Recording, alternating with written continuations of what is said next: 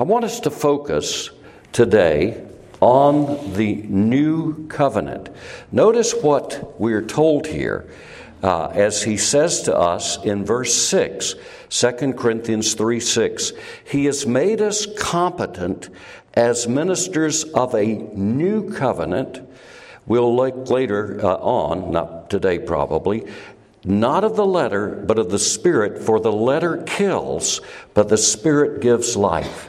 Turn with me, if you would, to Matthew chapter 1. Matthew chapter 1. And then turn over one more page, Matthew chapter 1. And you see something here that I think should better be rendered not testament, but covenant. Not testament, but covenant. And that is the New Testament. Now, I want to talk about these words for a minute. The New Testament, and back in Genesis, the Old Testament. Let's talk about something as we turn to Luke chapter 22 that illustrates a basic principle about covenants and testaments. Luke chapter 22, that's page 1637, and look at verse 5. Luke 22, verse 5, page 1635. They were uh, delighted and agreed to give him money. They were delighted and agreed to give him one, uh, money. This is about Judas. Judas is going to betray Jesus. Why? Because he was a crook. He was one of the inner disciples of Jesus. In fact, he was the one most trusted of the twelve. That's who you hand the money over to. He kept the purse. But Judas believed in tipping himself. And Judas would help himself out from time to time, taking money that was given to help out in the ministry of Christ and that was given to help the poor. So Judas was a greedy, wicked man, but he was able to fool everybody. And so he determined to go and to betray Christ. If you look back at verse 3 of Luke 22, then Satan entered Judas, called Iscariot, one of the twelve. And Judas went to the chief priest and officers of the temple guard and discussed with them how he may, might betray Jesus. Verse 5 They were delighted and agreed to give him money. Now, the Greek word that is there, is the word that normally we think of as the word covenant. They entered into a covenant with him, literally. And that particular Greek word is, a, is the verbal form of the word suntheke. Suntheke is the Greek word for a covenant. There was another Greek word, and that's the word for a will in the sense of a last will and testament, and that's diatheke. And if you look down at verse 29, the verb that is used there, the verbal form of diatheke, is in verse 29, where he says, And I confer on you a kingdom just as my Father conferred one on me. Let me talk about these two words for a moment because they're very important. And your eternal destiny depends on your understanding this. Are you serious? I'm very serious. Your eternal destiny depends on your understanding it. When the Jewish rabbis who lived a couple of hundred years before Jesus determined to put the Bible in the language of the people, the language of the people was Greek, they came to the Hebrew word berit, berit. And that's the word that throughout the Old Testament is translated covenant. And so they came and said, How are we going to translate this Hebrew word berit, covenant, into Greek? And they had two choices. They could go with the Judas type deal, or they could go with the Jesus type deal. And they went with the Jesus type deal. Because if you look there in verse 5, they were delighted and covenanted to give him money. What's involved in, in that Greek word suntheke in its verbal form? It's haggling, it's going back and forth. I'll give you a $1,000 for that car. Oh, no. I need at least 3,000. This car was only driven back and forth to school and to church by a woman who never went anywhere, although it was used in, in uh, I think the Kemp brothers probably used it in drag racing. Did you know that about William? That's how he got into the auto repair business, William Kemp. He and his brothers used to drag race. So anyhow, I'll give you a thousand dollars for that. Oh no, it's worth three thousand. Even though William had been drag racing with that car. So it's haggling back and forth. It's negotiating. It's this and that. That's suntheke. Well, the rabbi said, there's no way that we can translate our Hebrew word berit, covenant, with that word because that implies something like this. Well, Lord, I, if, if you will be my God and provide for me this, this, this, and this, then you'll be my God. That's the kind of thing that Jacob did. Jacob, who did not know the Lord at that time, is haggling with God. If you'll go do this for me, and do this for me, and do this for me, then uh, I will trust you as my God. And that's not the way it is. The way it is, is what's expressed in the other Greek word, which is used down there at the bottom of the page, 1637 and I confer on you a kingdom just as my father conferred one on me. That's diatheke. The only trouble with diatheke is that it refers to something that is a last will and testament, a last will and testament. And so, how does that go?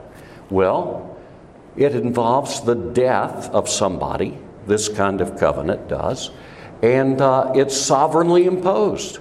My wife and I have incontestable wills. We have a lawyer friend who said, I've never had anyone dispute one of my wills. And she wrote up our wills for us for free. Professional courtesy.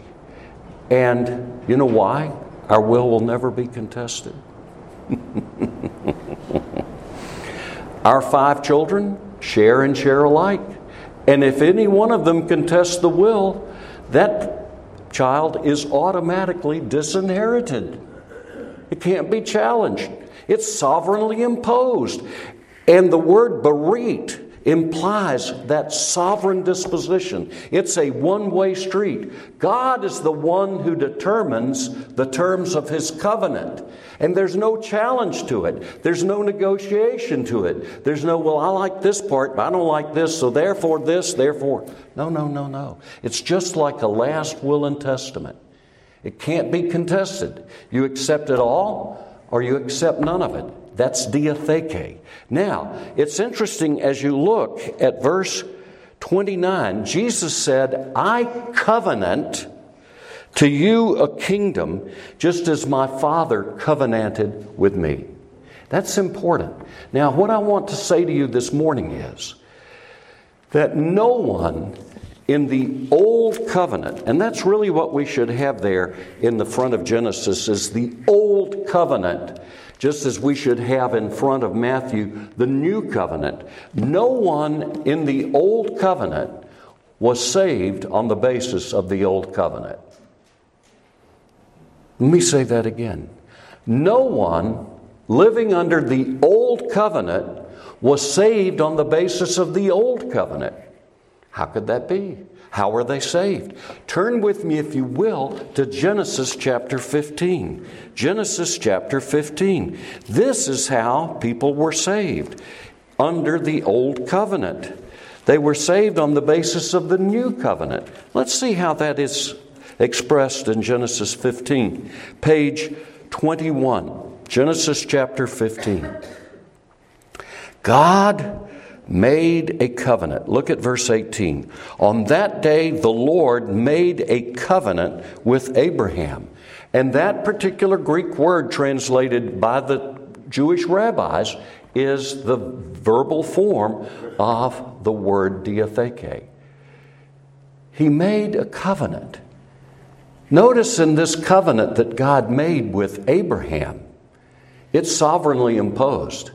He didn't say to Abraham, Well, now, okay, Abraham, what do you want? And Abraham said, Well, I want this. And God said, Well, no, it's not that. It's not a syntheke. It's not a negotiation. It is a sovereignly imposed thing decided by one party only and imposed on the other. Now, if you look at verse 8, Genesis 15 8, this is one of my favorite passages in the Old Covenant because it's all about the New Covenant. Let me say it again. This is one of my favorite passages in the Old Covenant because it's all about the New Covenant. And we see here in verse 8, Genesis 15 8, Abram said, O sovereign Lord, how can I know I shall possess it? And God tells him to do something. It's a really weird ceremony. And I've preached on this before. He says, the Lord says to him in verse 9, Bring me a heifer, a goat, a ram, each three years old, along with a dove and a young pigeon. And he brings them to the Lord, and the Lord tells him to split them in half. So he splits them in half. Now, this is an interesting thing. And if you're taking notes, and I always encourage people to take notes because if your mind is no better than mine, you can't remember. I didn't remember our applauding Joe and Norma Jean right here this morning because I was thinking about something else as they celebrate their 75th anniversary, wedding anniversary. On that day, the Lord made a covenant with Abraham. What we have here is a ceremony that was common in the ancient Near East. When people swore to each other an oath that was really strong, they would divide animals and then they would each walk between those animals. In effect, they would be saying, May this be done to me if I fail to carry out my obligation in this covenant. If you're taking notes, you might want to read this afternoon Jeremiah chapter 34, verses 18 and 19, because it describes this, this very ritual. Now, here's what's interesting a deep sleep falls on Abraham. And while he's deeply asleep, something happens. What happens is, as we look down in verse 12, as the sun was setting, Abram fell into a deep sleep, and a thick and dreadful darkness came over him. Then the Lord said to him, Look at those words. Know for certain that your descendants will be strangers in a country not their own. They will be enslaved and mistreated 400 years, but I will punish that nation they serve as slaves, and after they will come out with great possessions. You, however, will go to your fathers in peace and be buried in a good old age.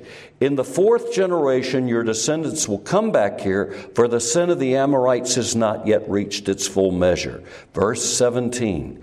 When the sun had set and darkness had fallen, a smoking firepot with a blazing torch appeared and passed between the pieces. What is that? That's God. You see, that's a symbol for the Lord Himself, for His very presence. I want you to understand that God walks down between the slaughtered animals. There's blood everywhere, blood everywhere. And the Lord walks between these slaughtered animals.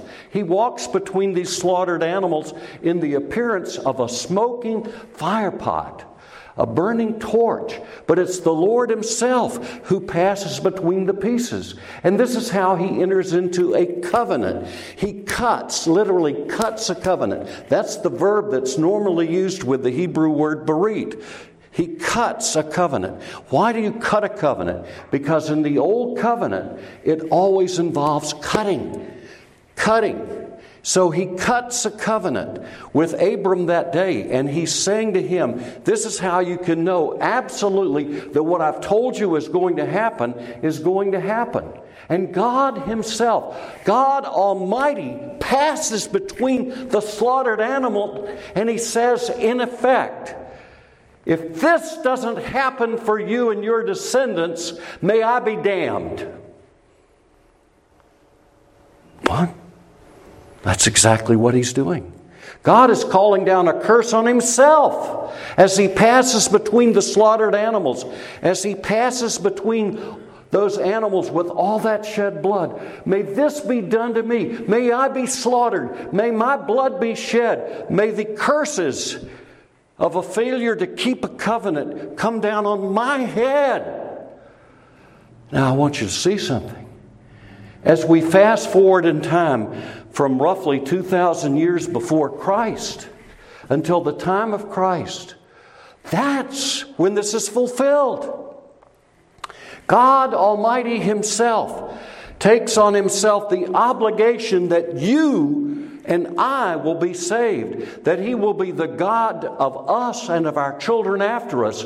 He says, I'll do it. And God did it. In other words, as we read the Old Covenant, we understand that people are saved on the basis of the New Covenant. Because in the New Covenant, God condemns Himself to a bloody slaughter on the cross. It's on the cross of Christ that Genesis 15 is fulfilled. That's my only hope. It's the blood of Jesus. It's God Almighty ascending across and allowing the curses, the damnation that I deserve and that you deserve to come crashing down on his head and splitting him in effect apart on the cross. Jesus dies for our sins. And so, what I'm saying is that the Old Covenant contains within it the New Covenant. And the only way people in the Old Covenant could be saved was by looking forward to the Messiah, the Lord Jesus Christ, who is so clearly revealed in Genesis 15. But someone will say, well, if that's true, if the new covenant is revealed so clearly as already being effective potentially in the Old Testament, how are there any Jewish synagogues? You want the answer to that? Turn back to uh, 2 Corinthians chapter 3. 2 Corinthians t- chapter 3. And this is what we see. We're told here that whenever Moses is read, this is page 1797, Verse 12, 2 Corinthians 3, verse 12. Therefore, since we have such a hope, we're very bold. We're not like Moses, who would put a veil over his face to keep the Israelites from gazing at it uh, while uh, the radiance was fading away. Now look at verse 14. But their minds were made dull. For to this day, the same veil remains when the old covenant is read. I want to tell you something. There is no way that anyone can read Genesis 15 and not understand that the only way to have sins forgiven is by the blood of God Himself. And yet, Moses is read on Friday nights and Saturdays in synagogues throughout the world. But what's going on in the synagogue? What what's there is this. He says, that same veil remains when the Old Covenant is read. In other words, unless a Jewish person has been born again sovereignly by the Holy Spirit, that person reading the Old Covenant, reading Genesis 15, there's a veil. I don't see anything here. What is it? There's a cartoon of blind people describing an elephant. Someone grabs his tail and said, This must be a rope. Somebody else uh, holds his trunk and said, This must be a really huge trunk. Grabs his ears, grabs this, grab. They don't know what they're seeing. I want you to understand something. Though Jewish people, some Jewish people actually study the Bible, most Jewish people only read the Bible through the rabbis, through the oral tradition passed down. I want to tell you that they cannot see Christ. But anyone who is not blind sees Christ in the old covenant. Because the way of salvation, Genesis 15, is the new covenant, which is there laid out clearly. They can't see it. What do you do with a Jewish friend? You love them, you pray for them. You ask God for opportunities to share your faith in Christ with them. Because I'm going to tell you, Jewish people, like other children of Abraham through Ishmael and others, Jewish people are on the way to hell. You need to remember that never forget it. It's not being physically a child of Abraham. I was reading in Genesis today in, in Hebrew all these descendants of Ishmael And the entire Middle East almost are descendants of Abraham in one form or another. It's not by being descended from Abraham, it's by knowing the seed of Abraham who is Christ. It's by knowing Him. And it's only, notice what we're told here. Even verse 15. Even to this day, when Moses is read, a veil covers their hearts. Verse 16. But whenever anyone turns to the Lord, the veil is taken away. Pray for your Jewish and Muslim friends and neighbors. Pray for them because they have a veil over their eyes. The children of Abraham through Ishmael and Keturah and others have a veil over their eyes.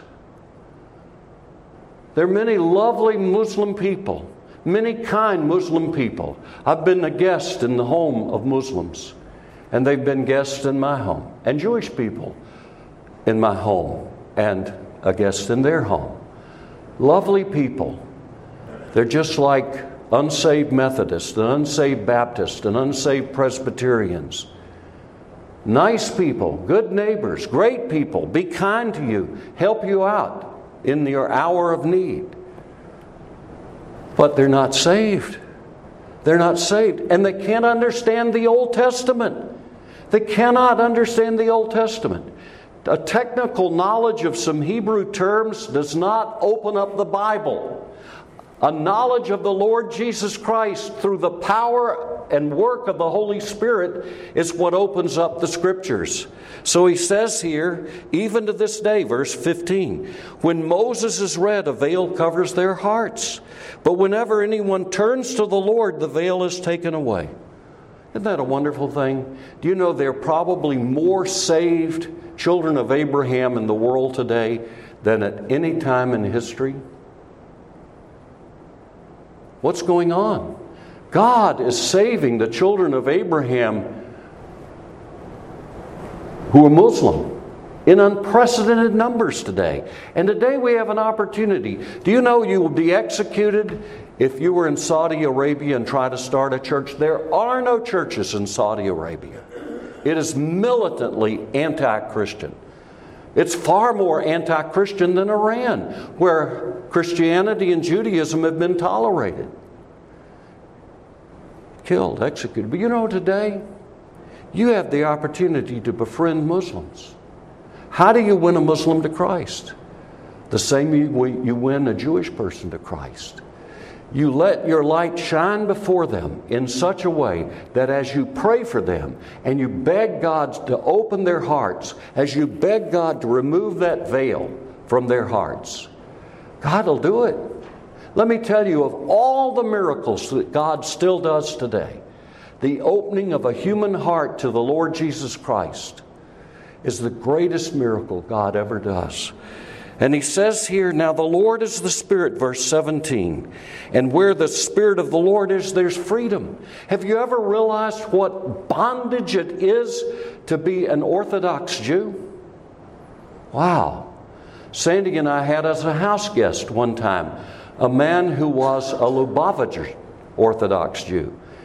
You see, in Judaism, there's a spectrum from the Reform Jews, which you can be a virtual atheist and be a Reform Jew all the way over to the Orthodox Jews, and then the Orthodox of the Orthodox, the Hasidic Jews, and then within Hasidic Judaism, you have real extreme groups like the Lubavitchers.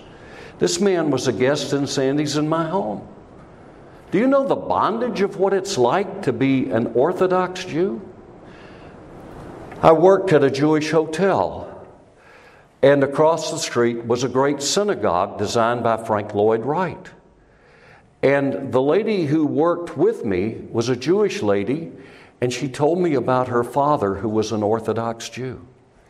It was on a Saturday morning, and he was getting money out to put in the collection on the Sabbath, and he, it slipped out of his hand and he put his foot on top of the money.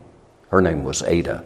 He put his foot on top of the money and he waited until the sundown Saturday night. The poor man stood there because of his bondage to the law of Moses. What bondage? He wouldn't move. Wow, what if it had been freezing cold? I don't know.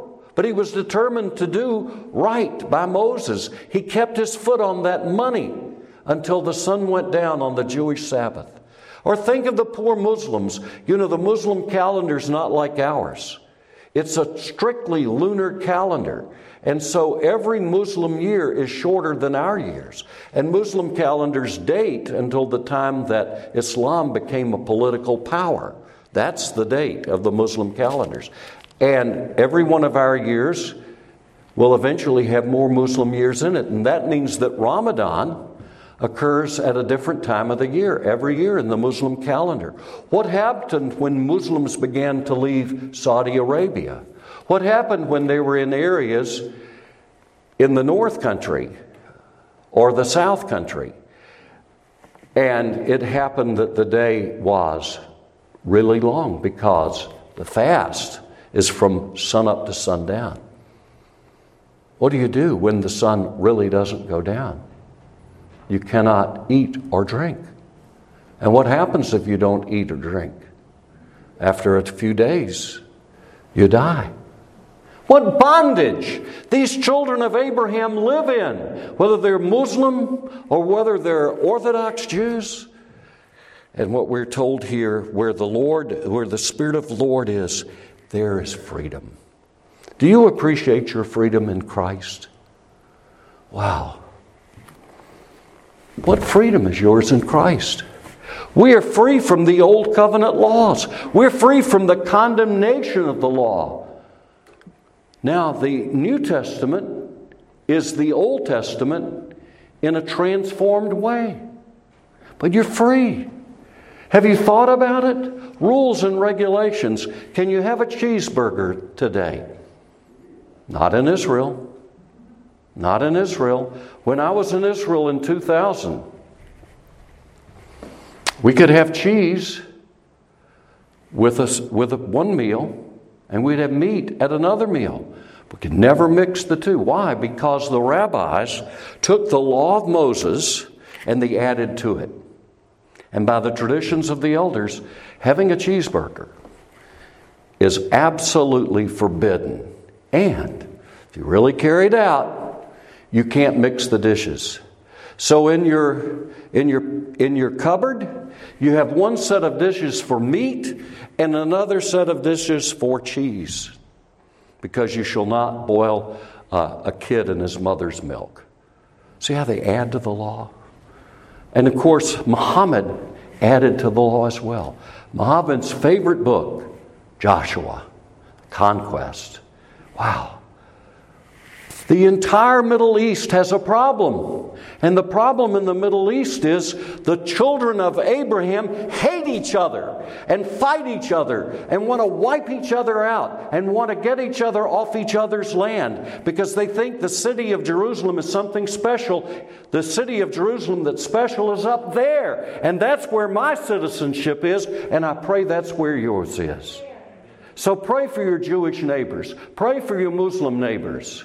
Pray that God will open a door for you to share the only way of salvation, the only way to go to heaven, and that's the Lord Jesus Christ. And to be able eventually to share and say, you know, I'm saved on the basis of the Torah, the law of Moses, because in Genesis 15, God Almighty promised that He would save me at its own expense by calling down the hell I deserve, by calling down the damnation I deserve on himself as he passes between the slaughtered animals. Do you know the Lord Jesus? Wow. So many people are just moralistic deists. Good people, believing in a God who doesn't act anymore. But I want to tell you, my God is the God who still acts in history because my God passed through the slaughtered animals and said, May I be damned if they're not saved. Wow. That's why Jesus said on the cross, My God, my God, Why hast thou forsaken me? Because the Lord Jesus was forsaken of the Father as he hung on the cross for your salvation as over against your damnation, for your blessing as over against your curse, for your redemption as over against your utter exclusion from the commonwealth of Israel. We've a story to tell to the nations. May we pray. Lord, would you bless this message as we think about the fact that we are new covenant believers, saved on the basis of the new covenant that is embedded in the old covenant. In Jesus' name, amen.